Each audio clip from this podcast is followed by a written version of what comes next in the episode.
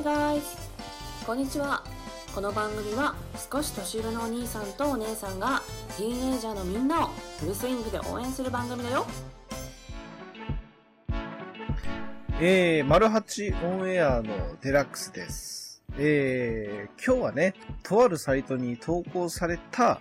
えー、お悩みをね、えー紹介させていただきまして、それに対して、えー、デラックスがね、ちょっと、いろいろ答えていこうかなと思います。えー、早速ね、お便りの方紹介させていただきます。高校1年生女子です。友人 A ととあるトラブルがあったことにより、現在おそらく完全に信頼を失っています。状況を簡潔に書くと、私がその友人とその彼氏との写真をその二人がいない LINE グループでの会話中に欲しいと言われたため、そのグループに写真を送りました。そして、なぜか知らないうちに別の友人にその写真が回っていることを昨日知り、その件により、その友人 A を傷つけてしまいました。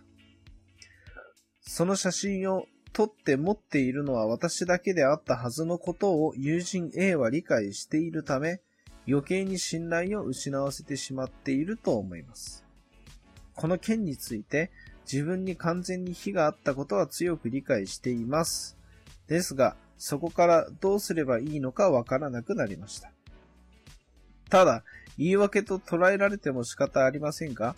その写真は送ってほしいと頼まれたためグループに送った。別の友人に写真を回したのは自分ではないという状況だけは理解していただきたいです。ですが、結局このトラブルの原因を作ったのは自分であることに変わりありません。友人 A とはとても仲が良かったのですが、最近急に距離を感じるようになっていて、その矢先に今回のトラブルが発生しました。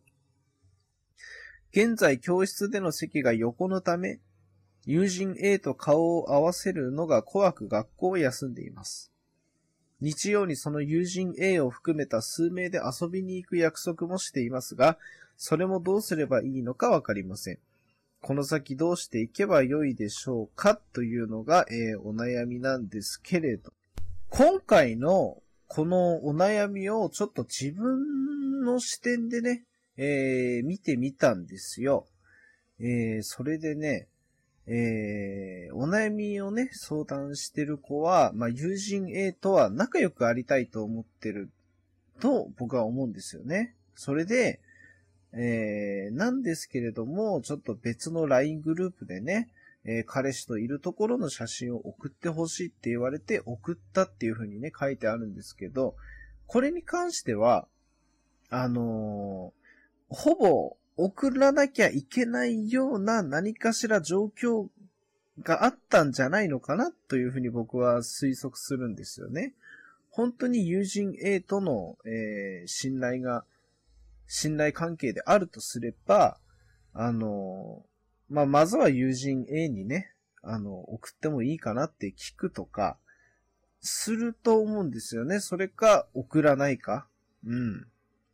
それを、送らざるを得ない何か状況があって、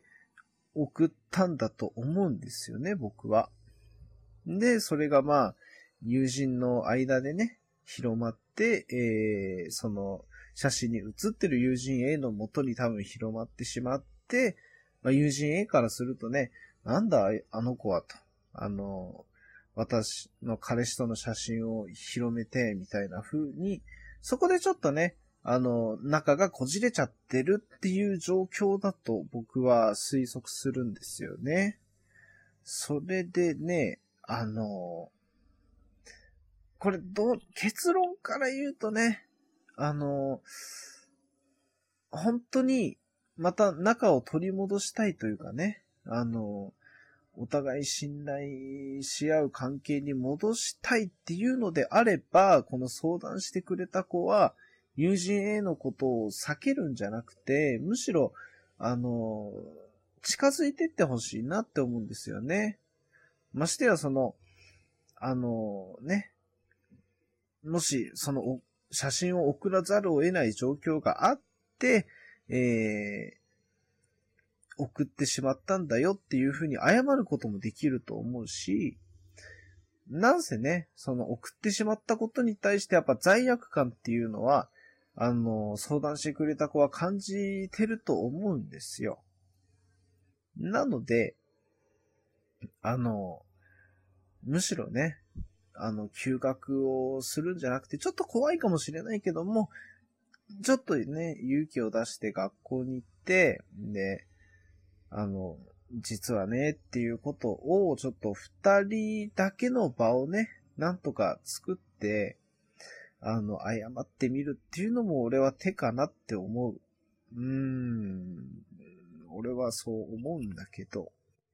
ここでですね、あの、信頼っていうものについて、ちょっと自分なりに、あの、考えてみたんですよね。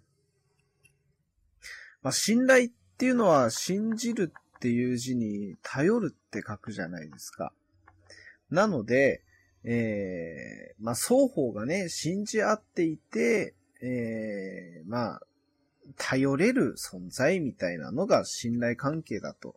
僕は思うんですよね。で、まあ、今回のね、このトラブルっていうことだと、信じるっていう部分になると思うんですよね。えー、これはね、友人 A にとってはやっぱり信じてたはずなのに、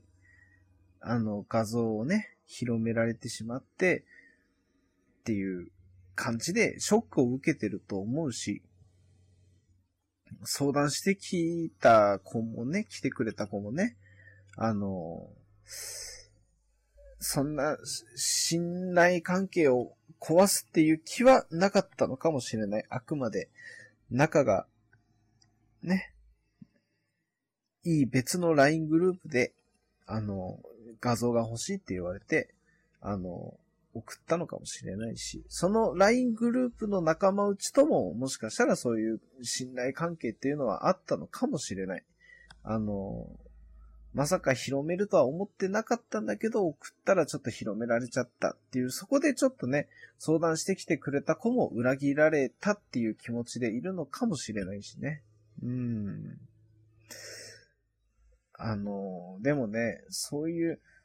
ちょっとや、そっとのことでって言うとあれだけど、まあ、崩れない関係だとも思うんですよ。信頼関係っていうのはそうでありたいと僕は思うんですよ。あの、まずは、あの、こういうことをしてしまった。